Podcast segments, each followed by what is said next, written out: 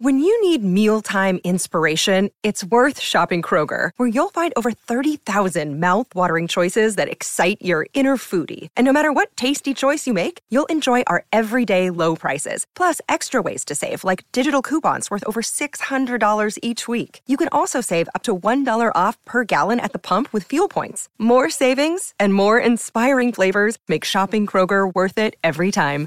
Kroger, fresh for everyone. Fuel restrictions apply.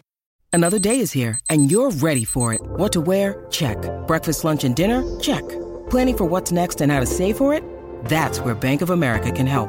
For your financial to-dos, Bank of America has experts ready to help get you closer to your goals.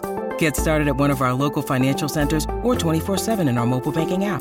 Find a location near you at bankofamerica.com slash talk to us. What would you like the power to do? Mobile banking requires downloading the app and is only available for select devices. Message and data rates may apply. Bank of America and a member FDIC.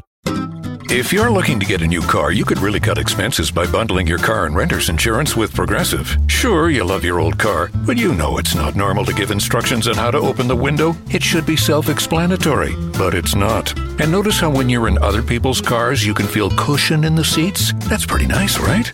No, it's just normal. So bundle your renter's and car insurance with Progressive and put the savings toward a new car. It's time. Progressive Casualty Insurance Company coverage provided and serviced by affiliates and third party insurers. I was driving in my car listening to Sirius XM, and the song America by Simon and Garfunkel came on.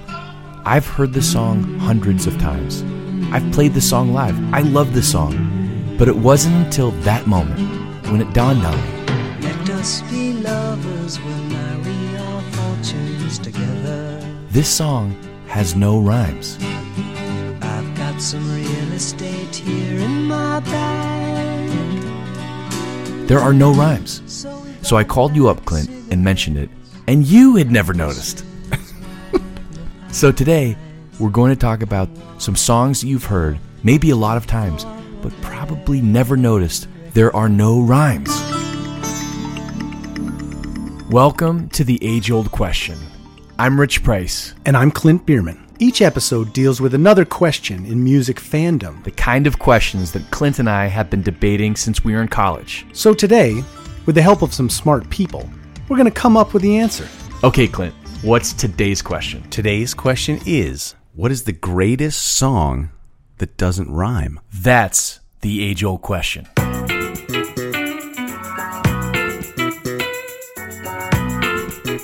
Clint, let's start with a song that came out in February 1991 from the band REM. The song is Losing My Religion. Hmm, love that song.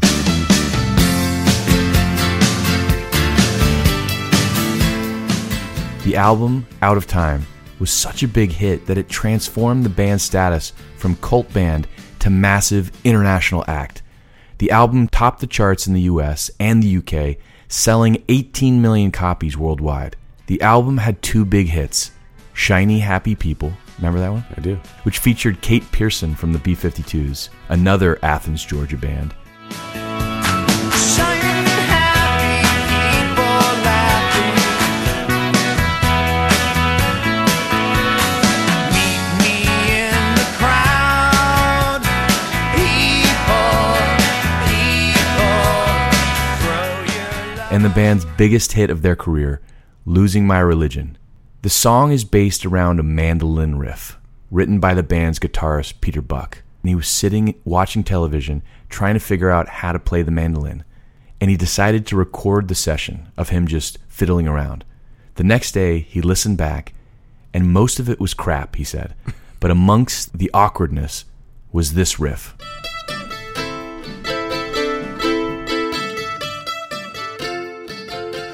I do remember that Peter Buck was tired of being a guitar hero and he didn't want to play el- el- electric guitar.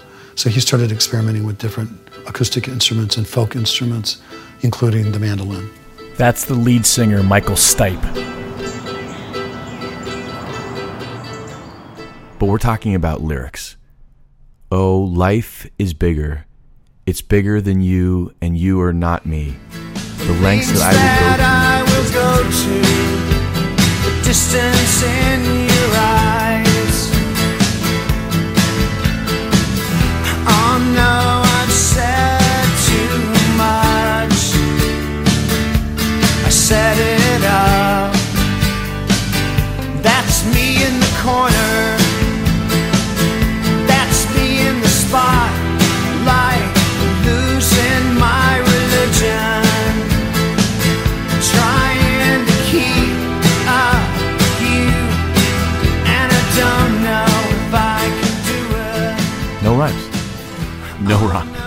And I'd never ever noticed No. that this song doesn't rhyme. First of all, what are we talking about here? This is a crazy concept to have a song that doesn't rhyme. Right. As a songwriter, I don't think I would ever even contemplate writing a song that doesn't rhyme just because I don't think that's how my brain works. Losing My Religion is such a weird song anyway. Right. Like, what do those lyrics mean, first of all? I, he doesn't even know. But the fact that it doesn't rhyme, it's like when somebody writes a great song in seven, right? And it doesn't feel like it's in seven. Like this, it just because we've listened to the song for twenty plus years and never noticed until now. Yeah. means that he nailed it. Nailed it. Nailed it. What do you got? Okay, my first one. Alanis Morissette recorded Jagged Little Pill in 1995 with Glen Ballard. So Glen Ballard's publishing company set them up. It was like a writing date. Yeah. And she's 19 years old. She'd been on the TV show. Uh, you can't do that on television. Is that what she was on? With the green slime? I think she was like a child actress. Oh, like on Nickelodeon? Yeah, something Yeah. like that. So shows up at Glen's house, and he said in 30 minutes they had already started. Like they had an immediate connection. Have you? Do you know Jagged Little Pill? Are you hip to that record? Yeah, I remember it. I Probably know the hits. Yeah. yeah, and that's how I was too. It's a all star cast of musicians on the record. like the Red Hot Chili Peppers play or Flea does some. right. Maybe Chad Smith does some. Dave Navarro from Jane's Addiction plays guitar. Incredible musicians all Right. around. The song that I'm choosing that doesn't rhyme is called Hand in My Pocket. You remember this song. Totally. So here's the lyrics I'm broke, but I'm happy. I'm poor, but I'm kind. I'm short, but I'm healthy. Yeah. I'm high, but I'm grounded. I'm sane, but I'm overwhelmed.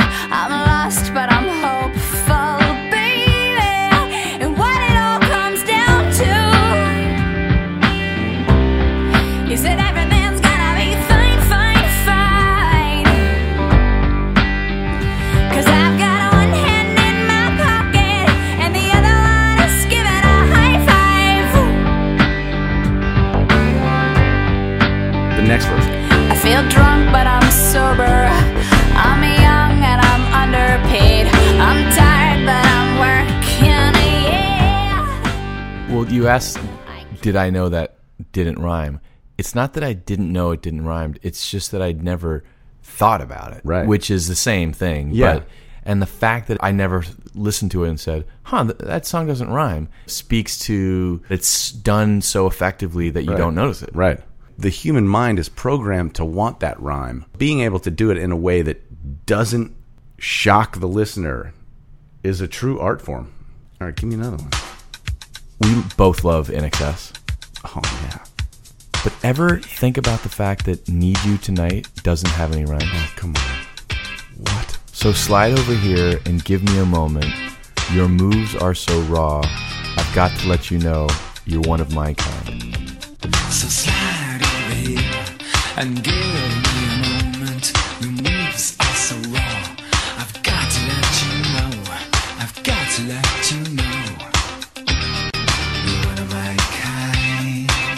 Not a rhyme to be seen anywhere. The song was the first single on their 1987 album Kick. Amazingly, it's the only INXS single to reach number one on the Billboard Hot 100. Listen to this, Clint. Andrew Farriss, who was the keyboard player, he said that he came up with the riff to the song while waiting for a cab to go to the airport to fly to Hong Kong. When the cab came, he asked the cab driver to wait a couple of minutes while he grabbed something from his hotel room. He ran up to his hotel room, recorded the riff, Can't think it all. What you gonna do? Gonna live my life. and came down an hour later with a tape and a really pissed off cab driver. Wow. I mentioned it was from the album Kick. That was a huge record for me. Huge record for me. It came out when I was 11. You were 12, 13. yeah. And that record also featured New Sensation, Gotta hold on to your sensation. Right now. which, as far as I can figure, has little to no rhyme scheme also. Hmm. Live, baby, live. Now that the day is over, I got a new sensation in perfect moments, impossible to refuse. Cool.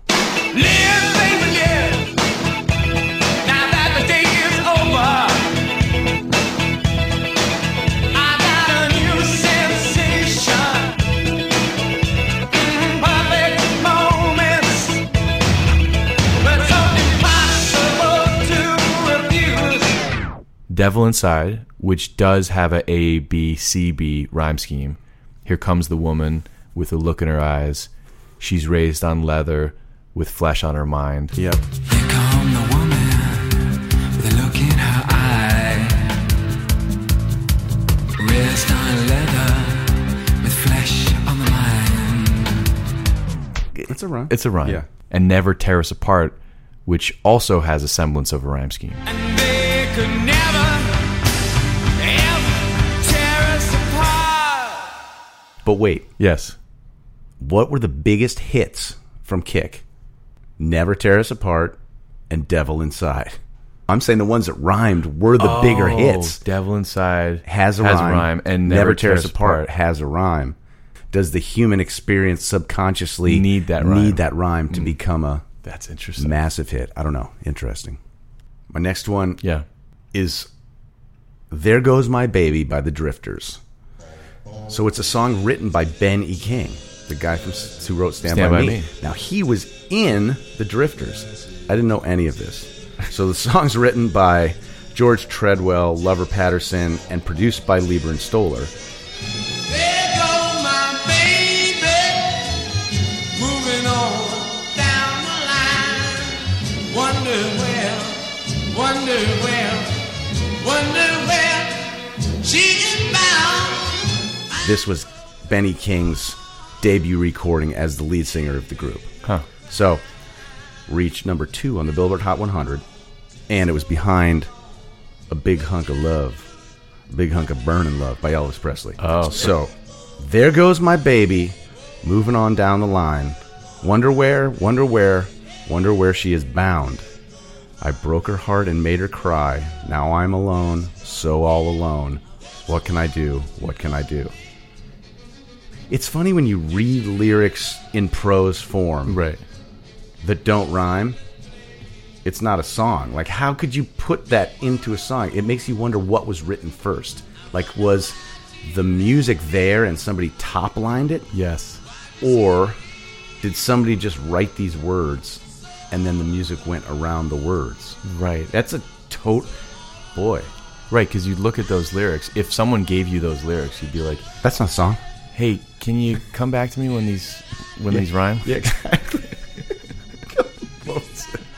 yeah. Come back when you have a serious offer. I wanna know where you lie. If I had been in the Drifters, I would have been like, Uh, couple, couple, couple. First of all, wow. First of all, wow, great song. couple things. couple things. All right, we talked about the great songwriting partnership of Elton John and Bernie Taupin in episode 39. One of their biggest hits has no rhymes. Rocket Man.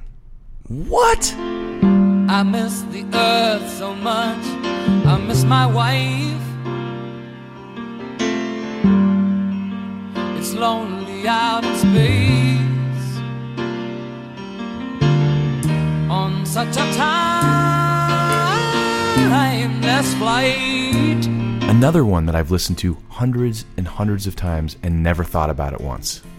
It came out on the album Honky Chateau from 1972. There's a line in the song that has confused a lot of people.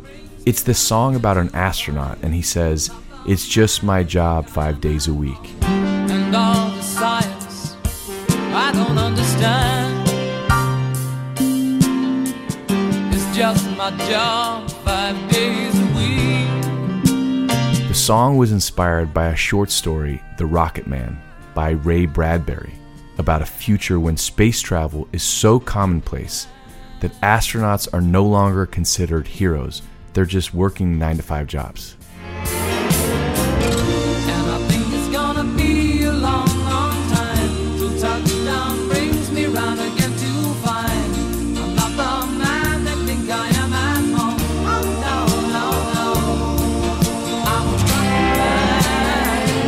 At the 1978 Grammys, Bernie introduced William Shatner to perform Rocket Man as some sort of monologue or beat poem. Have you seen this? Yes, it's so good. I'm not sure what the intention was, but here it is. Oh, miss the earth so much. I miss my wife.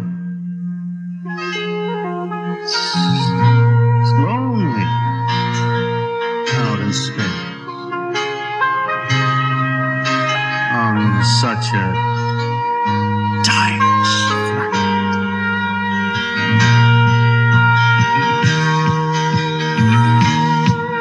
And I think it's going to be But that's a great listening to it that way. You Yeah, can right. hear there's no rhyme. No rhyme. This is the song on the night that I was going to propose to my wife. We did karaoke. Yeah. This was the song I did. Rocket I should know that this. I should know this song. I've played this song dozens of times. Right. No rhyme. And this is this is for me another fascinating thing about Bernie Taupin and Elton John collaboration. That because those songs all started as lyrics first, and he gave sheets of lyrics to Elton. You know, you know, I've talked about the fact that Elton John songs don't have bridges, mm-hmm. in part because the song is sort of constrained by how it was constructed by Bernie when he was writing the lyrics. Yeah. And Bernie maybe wasn't thinking about like, okay, we need a middle eight here. Right. So in this case, the lyrics are always first. So you're writing the song based on a syllable length. Because that's the other thing. Elton John puts a bunch of notes on one word. Right. It's such a timeless flight. Lie. Yeah, right. On such a timeless flight. The change of the music is after two lines of prose. So it's like he doesn't need the rhyme because the music changed. Interesting. That's interesting. And that is one of the all-time great songs. Yeah, has to be in the in the running for one of the greatest of all time. Okay, there's another one. Yeah. Philadelphia Freedom by Elton John. Also, no rhymes.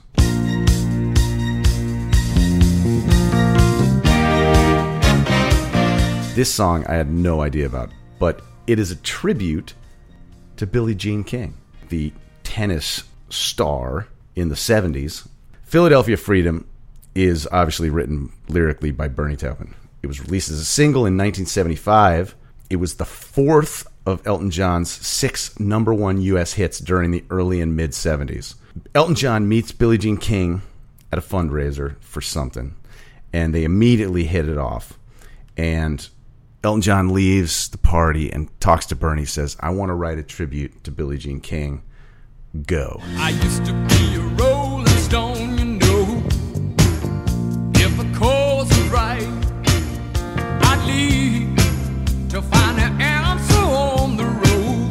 So she was the number one player in the world at that time, and actually for the fifth time in the previous seven years. Do you remember the Battle of the Sexes exhibition match? Do you remember that? Yes. The following is an exclusive presentation of ABC Sports, live from the Astrodome in Houston, Texas.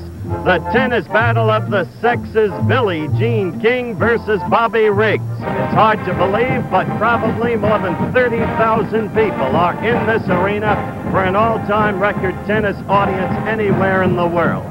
Hello again, everyone. I'm Howard Cosell. We're delighted to be able to... So, as a 55 year old man, he claimed that he could still beat a woman. So, King was 29 at the time in a tennis match because it was a man's game. So, on September 20th, 1973, at the Astrodome in Houston, they did a match televised worldwide, and she won, obviously. Many times, Elton John would fly to the event where she was playing and be on the sidelines cheering her on, which is awesome. This time he couldn't go, but apparently lost his voice screaming at the TV in his hotel room, Oh my which God. is hilarious. Bernie wrote all the lyrics to the songs. Yep. But Elton John would often give him song titles. So this is an example where he's like, I want it Philadelphia Freedom, I want that to be the title. And now go work your magic.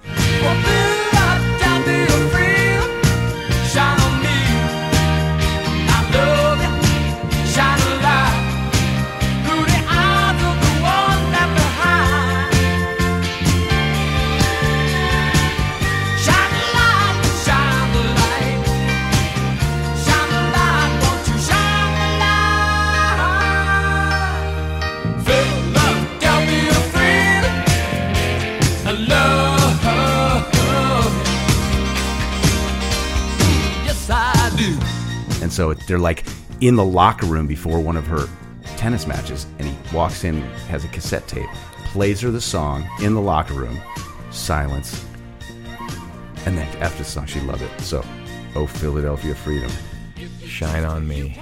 that's the yeah. Philadelphia Freedom is uh I didn't know much about that song. I can't believe it was a number one hit, and I don't even know it that well, but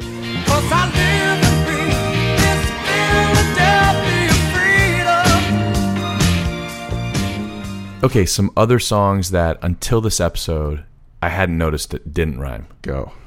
Moonlight in Vermont.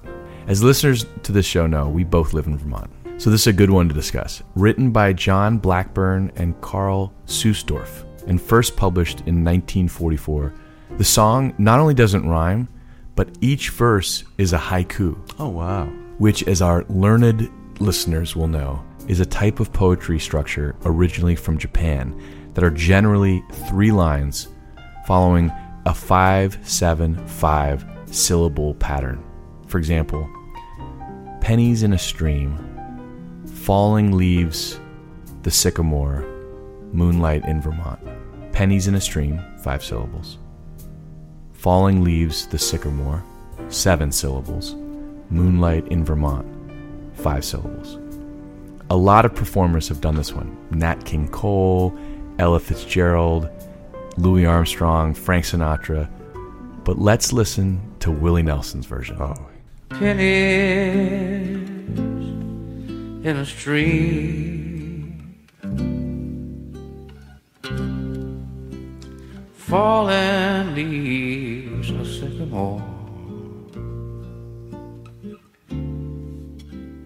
moonlight in Vermont. It's from his 1978 album Stardust, I produced a record with the Dissipated Eight, which a is the a cappella group Ac- from Middlebury Middlebury College. College. that you were in Yep. and that you led. and this was years later, maybe five years ago. I made a record for them, and Moonlight in Vermont. Had you ever noticed that it didn't rhyme? No, and God, I didn't know it was a haiku situation. Clearly, in this case, lyrics came first if they're a haiku because it was somebody's third grade project. Right, right. Evening, summer breeze.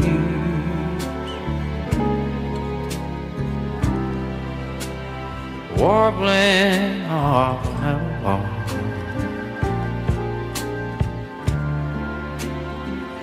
Moonlight in Vermont. Oh, he's so good. He's so good. Oh, man. Willie won a Grammy for a track on this album, but it was a song about another state, not Vermont, Georgia. Georgia. Georgia on my mind. Georgia, Georgia, the whole day through, Was that the concept for the record? just an old sweet song I don't think so. keeps Georgia on my mind.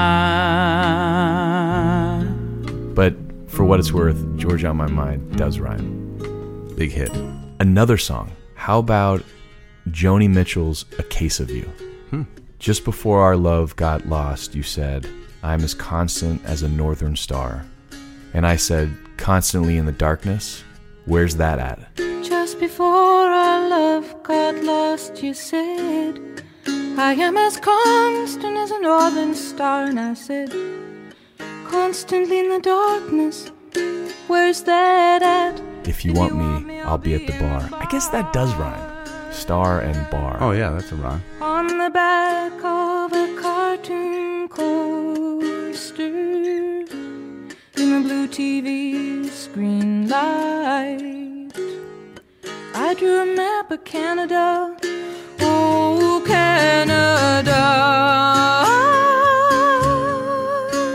The song was on Joni's masterpiece album, Blue, written mostly about her breakup with Graham Nash. On the recording, she's playing an Appalachian dulcimer, and James Taylor is playing acoustic guitar. I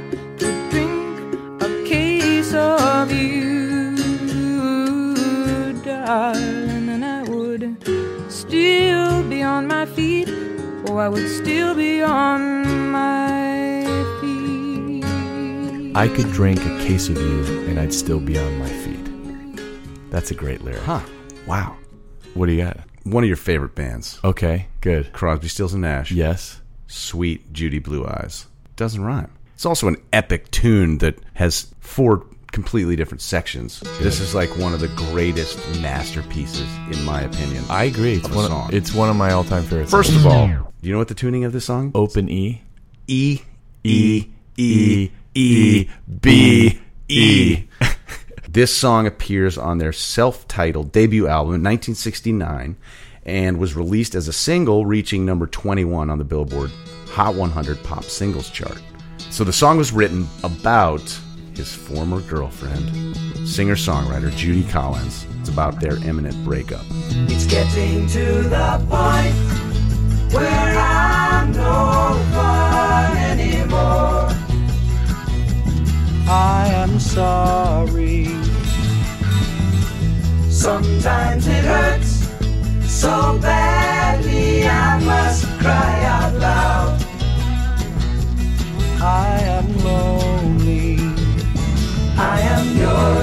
You are mine.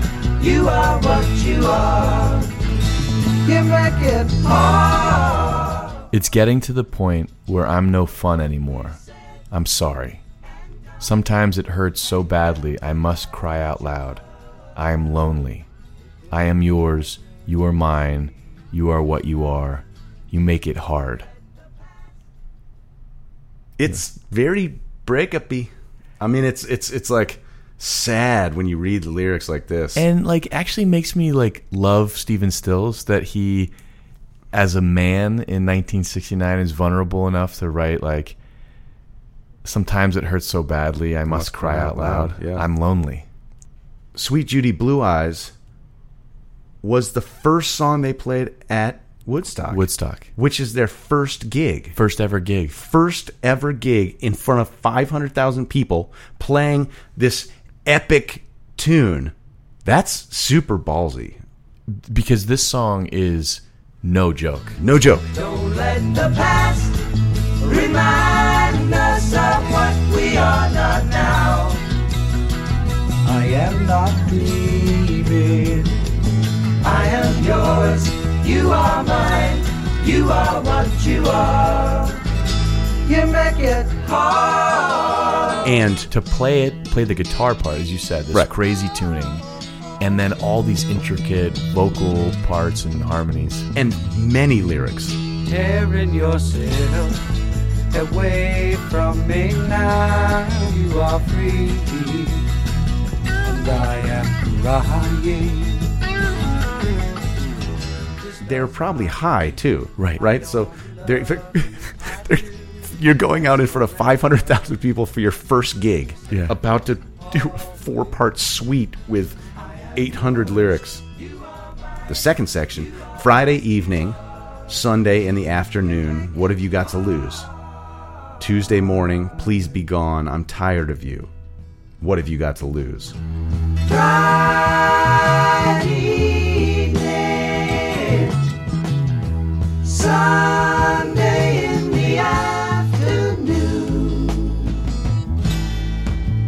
What have you got to lose?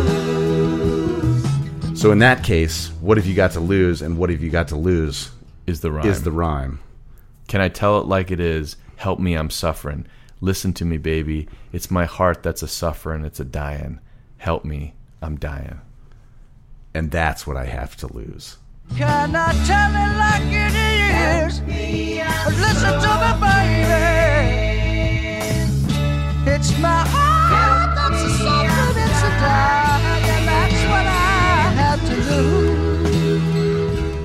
I've got an answer. I'm going to fly away. What have I got to lose? I've got an answer. I'm going to fly away. What have I got to lose? That's section two. Right. This next chunk of lyrics is one of my favorite lyrics. I mean, chestnut brown canary, ruby throated sparrow. Now comes the only rhymes. Sing a song, don't be long. thrill me to the marrow. Chestnut brown canary, ruby throated sparrow. Sing the song, don't be long, thrill me to the marrow. So this this section actually rhymes. Voices of the angels ring around the moonlight, asking me, said she so free, how can you catch the sparrow? Voices of the angel ring around the moonlight, asking me, said she's so free. How can you catch the sparrow? And you know this whole idea of like this alliteration, lacy lilting lady, losing love lamenting. Lacy lilting lyric, losing love lamenting. It's around the same time he's written Helplessly Hoping, which is all alliteration. Huh. So and it's Stephen Stills who wrote that as well. So like Somebody tipped him off and he's like, ooh, ooh, alliteration. yeah. I'm gonna write massive hits now. Helplessly hoping her harlequin hovers nearby, awaiting a word. And then the next section's in Spanish.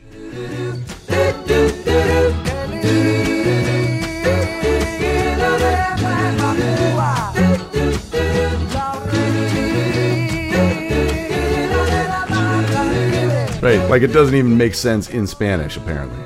And that ends the suite. That is a massive tune with really unbelievably well written lyrics That don't rhyme, that don't rhyme. generally speaking. Yeah. Right. All right. I'm gonna blow your mind. Okay. You and I are both fans of Sting. Yeah. How about this song from Ten Summoner's Tales?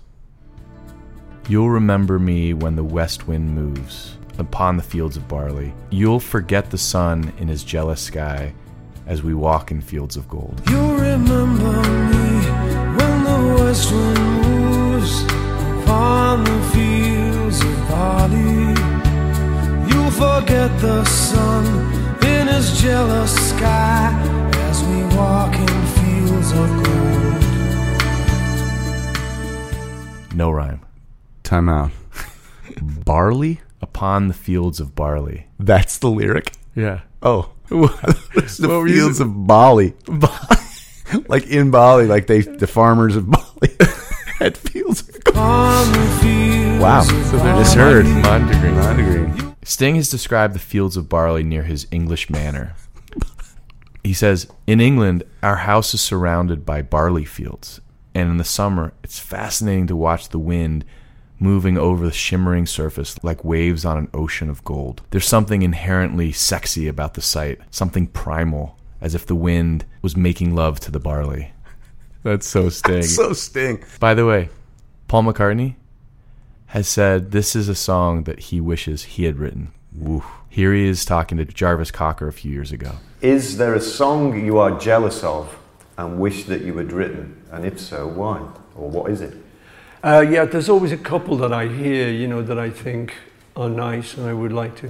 Um, I liked Sting's Field of Gold. And I thought, you know what, I, I should have written that. How dare he? Did you, did you let him know that? Yeah, Yeah. I told him, you stole my song. and I thought that was a nice one, you know. Wow. That blew my mind that there was no rhymes there.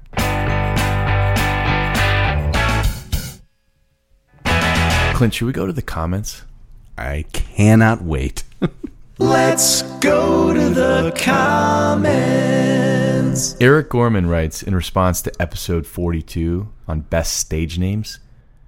He writes, You forgot the greatest of all time. Okay. Perry Farrell. Peripheral. No. That just blew my mind. I Wait, know. is that a thing? I what? Peripheral. No. Curtis Linder writes on Facebook about episode 9 on the best cover versions of all time. He says, Really great podcast, guys. Thanks, Curtis. I'm listening to the best cover version song. You bring up Dreams. The main two are the Allman Brothers Band and Mo- Molly Hatchet. Molly Hatchet. Yeah. But the one between, the link, if you will, is the Buddy Miles version. I can't wait to hear it. Just one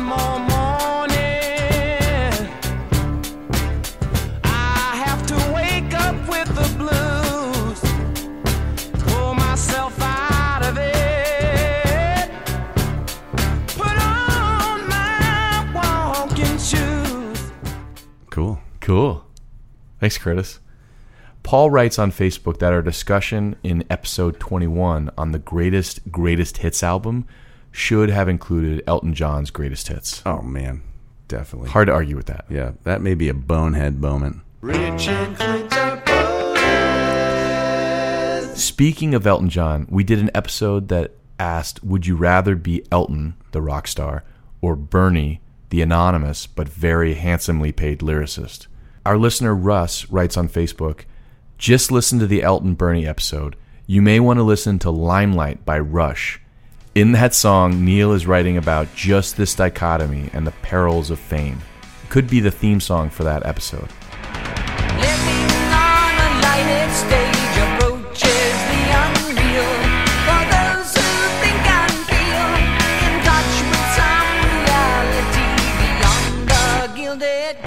Russ, thanks so much.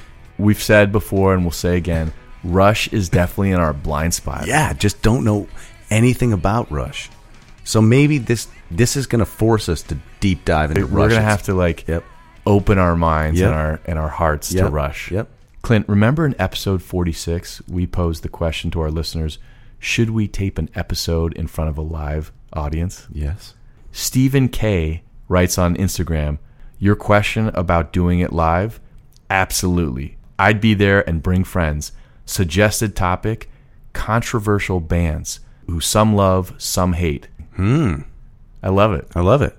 Skynyrd would fall in that category for me. That some people love. Yeah. And some people hate.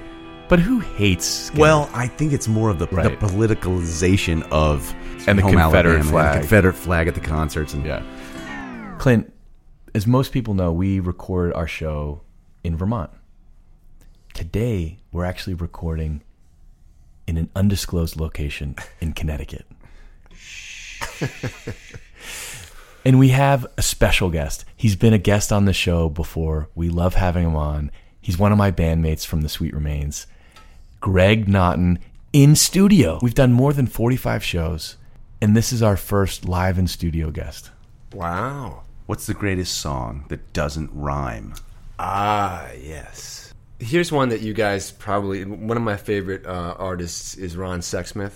He's a great uh, Canadian singer songwriter, and I've been a fan for a long time. For some reason, these lyrics go in my head all the time. It's called From a Few Streets Over. It's off of his debut album, uh, Mitchell Froom produced, and the lyrics are From a few streets over before the sun goes down, you can hear it coming closer to this dislocated shoulder. I've been holding Cricket Town. There's a rhyme. There are But these- it's just- but it's so it's not where you want it. Right. He kind of screws with the rhyme scheme Right. throughout, so you maybe that's why the song sticks in my head. I just love it's all really vivid, but then in the second verse he, he gets a little more rhymey with uh, In the land of plenty, the money here is tight, and the children here are many. If you do have any, we'll park his van outside. I don't know the song, but when you hear it spoken like that, it's the rhyme is in the wrong place. That's like yes, and it's conscious, right? He's doing that on purpose. He's really a brilliant songwriter, so he- he definitely is. And I think, like, uh, you know, as we are all students of songwriting and lyrics and such, a lyric kind of device that I really like is when somebody just breaks up the rhyme scheme and they have you go in a certain way, and then to me, what spoils it is if they go a little too far with it and it gets too rhymey, and it kind of takes you out of like, okay, well, they felt they had to find the rhyme there, and instead, when they break it, it really kind of focuses your attention to that thought or that image. And conversely, if somebody is a s- slave to rhyming in a song, it it it comes. loses all Right. Here all comes meaning. car far. Yeah, Here yeah. comes- yeah. You're like, well, that's not really. You're not talking about anything anymore. You just sat down to try and write Right. a song. you just have a rhymer's dictionary. Yeah. And you're just exactly. Uh, I'm sure you guys talked about all I want to do, Sheryl Crow. All I wanna do is have a little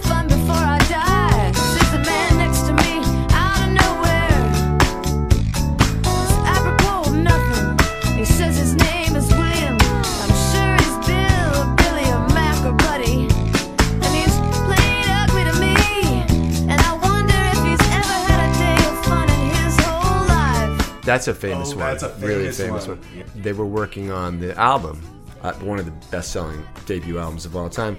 Story was that she went into, you know, break from the studio, and she was in a store to just get some stuff. And at the checkout counter, she saw a book, like one of those sort of truck stop novel type books, and opened it up and just thought this was funny. They needed they needed lyrics for this Oh, song that- they'd been working on, you know, this jam that they had, and she just sang these over him. And they don't. I mean, they, it doesn't work. It doesn't work. But, But- that's what's so great about Right. it. It's one of those examples where it's almost so not artfully done, right? That it uh, it's it's bringing up. Do you know Tom's Diner?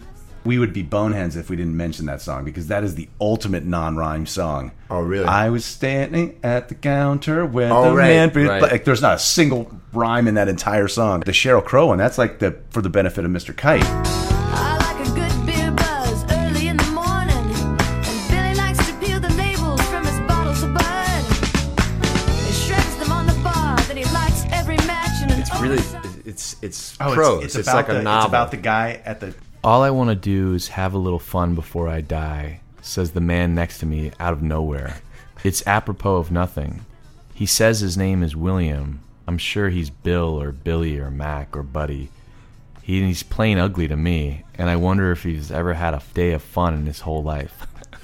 The art in that though is finding that you know those pros and fitting it and making it work.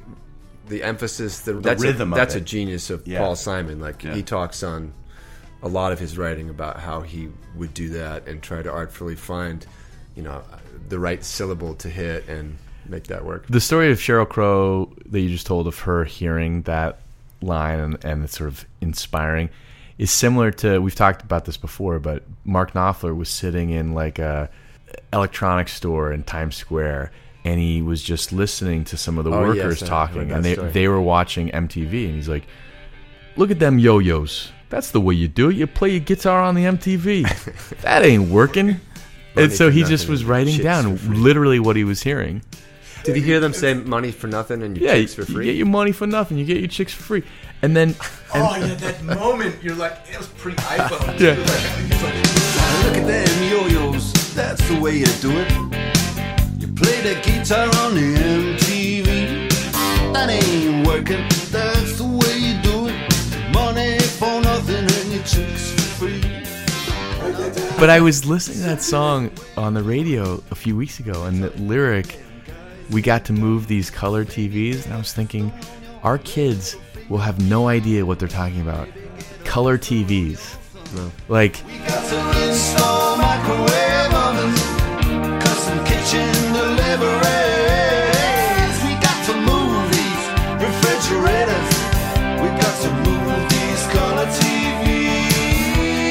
at that time it was like, hey, there's some black and white TVs over here, but then we got these brand new color TVs. Look at this guy. Get him a meatball sandwich, huh? That's all gone for sure. Here's a, a thought though: like if you're talking about where does rhyming or not rhyming fit into great songwriting, and we talked about how something can be too rhymy and it can destroy it. An example uh, uh, of really rhymy that doesn't destroy it. Maybe that's why this song is so great. Is Hallelujah, um, Leonard Cohen's Hallelujah. If you think about those f- like the first verse. Uh, no, I've heard that there's a secret chord David played and he pleased the Lord. But you don't really care for music, do you? It goes like this the fourth, the fifth, the minor falls, the major lift, the baffled king composing hallelujah, hallelujah, hallelujah. There's so much internal rhyme, the, but the, he, he varies the rhyme scheme enough, I, I guess, to keep you from getting sick of it, but also the images within it are so strong Yeah, that you yeah. never feel like he's cheaping out on the rhyming. I heard there was a secret chord that David played and it pleased the Lord. But you don't really care for music, do you? Well, it goes like this the fourth, the fifth, the minor fall, and the major lift. The baffled king composing hallelujah. Then But the no, baffled king composing Hallelujah. Then you And baffled as the adjective is perfect. It, it just, says shakes so that all much. off Yeah. and says, "No, I'm actually writing about some real shit here." Yeah, it's amazing. yeah. You talked about how the rhyme scheme, the example you gave of Ron Sexsmith, where the rhyme was sort of falling on the wrong in the wrong spot. Right. Eminem does that a lot, where there's these internal rhymes, and Lin Manuel Miranda does it. Oh, D- Can you do the Oh, opening, yeah, he does it. opening lines of, of Hamilton? Yeah, yeah. But I'm going to do it in a Boston accent. Okay. Okay. How does a bastard, orphan, son of a whore and a Scotsman, dropped in the middle of a forgotten spot in the Caribbean by providence, impoverished, and squalor, grow up to be a hero and a scholar? The $10 founding father without a father got a lot farther by working a lot harder, by being a lot smarter. It's something like that. That's so that's brilliant. Peter from uh, from Peter Griffin. But like that's an example where the rhyme there's lots of internal rhymes, farther and farther and forgotten and spot in the you know Yeah. Like ble- he's put it in a blender. The rhyme scheme Right, on it, it right. just keeps changing on you all the time. Yeah. And that's what makes that brilliant and so repeatable. So something you want to sing and think about it, you know, as opposed to something where you just Da da da da da da. Right. Schmibbity boobity. And Eminem has to be. I feel like before Eminem, hip hop was very much like that. Right. But what Eminem did was, you didn't see it coming. Right. And so he snuck the rhyme so deeply into the middle of the phrase, shocking. Can you give us an Eminem rhyme? His palms are sweaty, knees weak, arms are heavy. There's vomit on his sweater already, mom's spaghetti. He's nervous, but on the surface he looks calm and ready to drop bombs.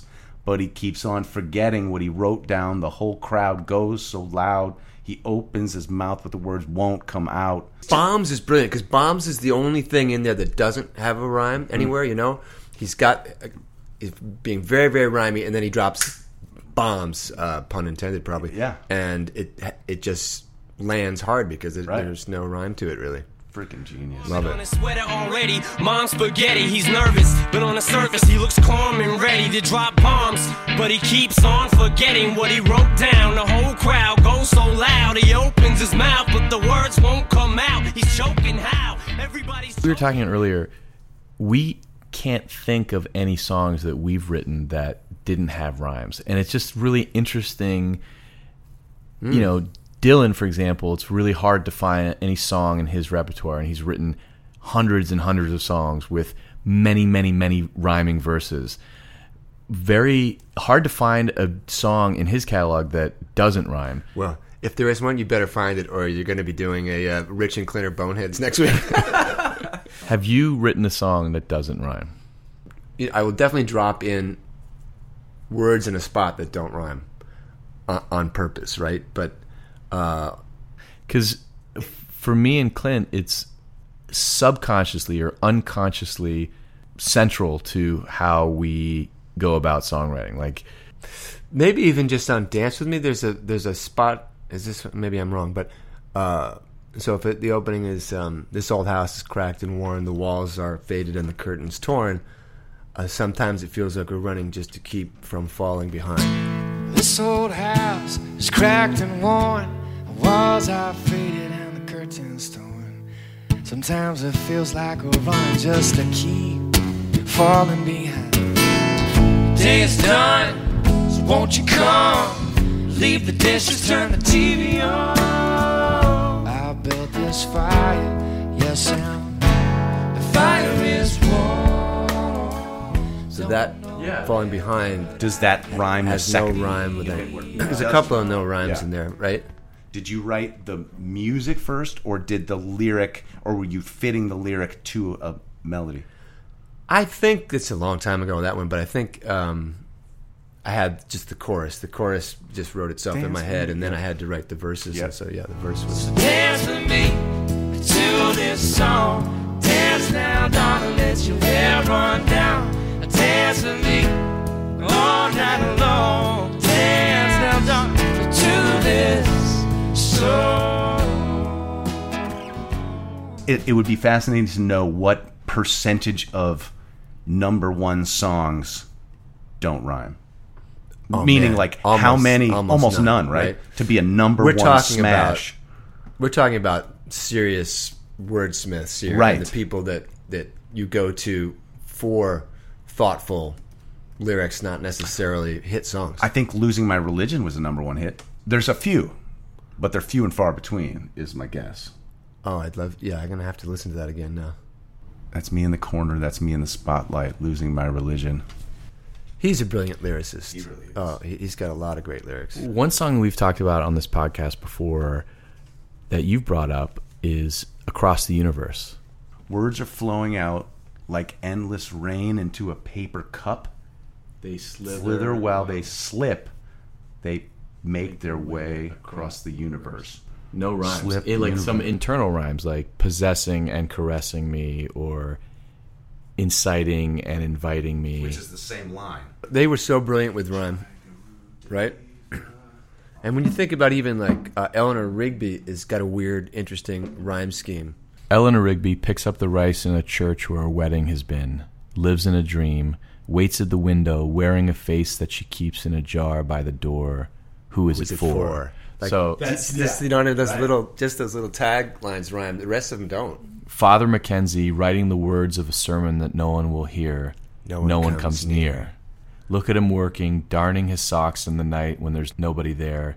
What does he care? I always thought that was the coolest lyric, darning the socks. And I, and as a kid, I was like, what does that even mean? I had to look it up, and it's like, how? What kind of madman thinks of that lyric? Darning I think is- it's just is re- sewing, and sewing, thing- sewing. Sewing socks. holes. Does Norwegian wood? Does that rhyme, or does that have like? It does have a rhyme. So I once had a girl, or should I say, she once had me. She showed me her room.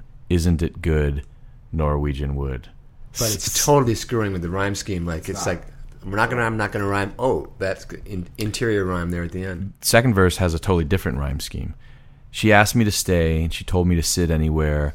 I looked around and I noticed there wasn't a chair. Uh-huh. And then the third verse has even a different rhyme scheme.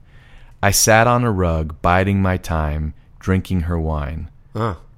We talked until two, and then she said, "It's time for bed." So, th- first three verses, three different rhyme schemes. Weird. Yeah, that's cool. And it feels that way when you hear that song. It just has. Um, it, it kind of keeps you thinking and listening because it's so unusual. Well, Penny Lane is interesting rhyme schemes. So Penny Lane, there is a barber showing photographs of every head he's had the pleasure to know, and all the people that come and go stop and say hello. So there's rhyme, right? On the corner is a banker with a motor car, and little children laugh at him behind his back. And the banker never wears a mac in the pouring rain. Very strange. So the rhymes happen at the end of the verses. I think we're seeing a. Tr- I think we're seeing a trend. I mean, Paul's lyrics have that end rhyme. Right. Mm. He might like to do that, huh? That's three. So did we do it? I, Did we? okay, that's it. Yeah. Thanks for joining us. Li- live in studio. I love it. Love it. Thanks, Greg. Love you guys.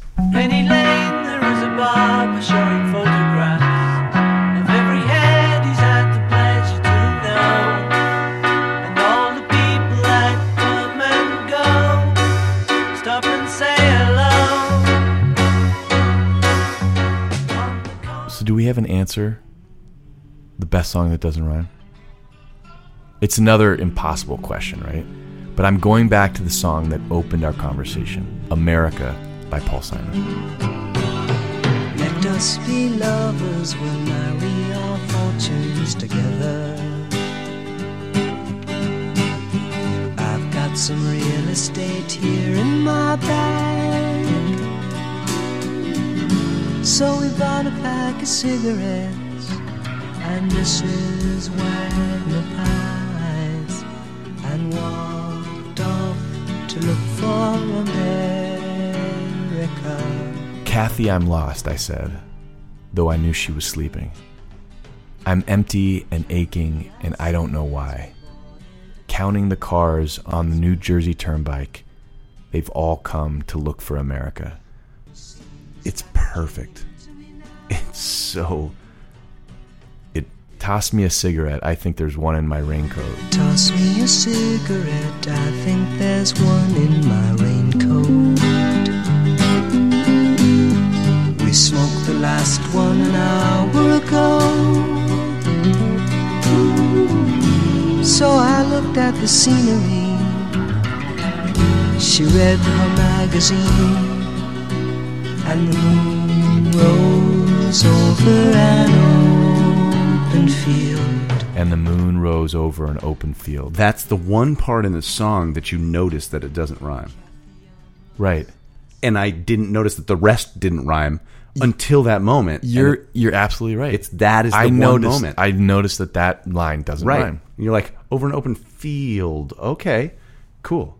But I didn't realize that none of it rhymed before then. The other thing about this song, and this is a separate topic that I'm interested to get back to, is the idea of time signature. And this song is in 6 8. Mhm. And there's something about this time signature that I love. Like, there's something about 6 8. One, two, three. Your head, five, like you're six, bobbing. one, it two, it, three, it makes four, you five, think of six. what Yeah, is it? I don't know. You've written many songs in the, six eight. The songs that I feel have been, in some ways, most successful that I've written have been in six eight, which is fascinating. I say all the time, like a really one of my favorite songwriters told me recently that he's not been writing because he's just not inspired. And I get that. Like sometimes inspiration helps make it easier. But you and I both subscribe to this idea that like Get your ass in the chair. get your ass in the chair. Yeah. Pick up your instrument. Do the work. Do the work. And if you're feeling like uninspired with your guitar, and this is my advice to anyone out there likes to write or is interested in writing, like pick up a capo and like see what it sounds like to play, you know, a C chord capo 3 or try an open tuning Yeah. Change one string. Or try something in 6 8. Yeah. Like something emerges. Yep. Something always emerges. Kathy, I'm lost, I said, though I knew she was sleeping. I'm empty and aching, and I don't know why. Counting the cars on the New Jersey Turnpike, they've all come to look for America. One thing I do want to mention though is if you're listening to the podcast on a streaming site such as Apple Music or Spotify, what would really help us out is if you rate the podcast and give us a review because that actually helps the robots find us. It really does take a village, and you guys are part of our village. Share the podcast with one person, just one person. When you're listening to this, text it to someone. Say, "Hey, I like this podcast. I think you might too."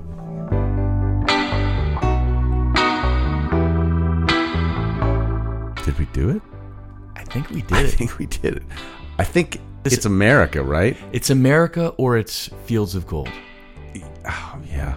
I love both of those songs. I'm going to say America. I would say Suite Judy Blue Eyes and America. America's a perfect song that I didn't know didn't, Didn't rhyme. rhyme. We hope you had fun, as much fun as we did, and we hope you'll join us next time when we answer another age-old question.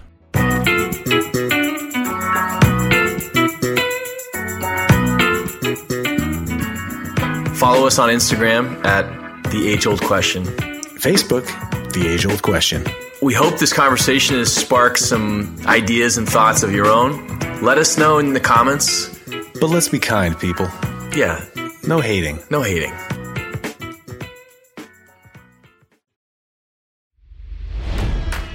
It's NFL draft season, and that means it's time to start thinking about fantasy football. FantasyPoints.com features industry leading experts and prognosticators using proprietary hand charted data to help you score more fantasy points. FantasyPoints.com is the place to go for whatever kind of fantasy football you play. Whether you play fantasy football, daily fantasy sports, or do a little bit of everything, Fantasy Points has the meticulously researched content to guide you to victory. And why wait for the fall? Fantasy Points also covers the new spring football league, the UFL.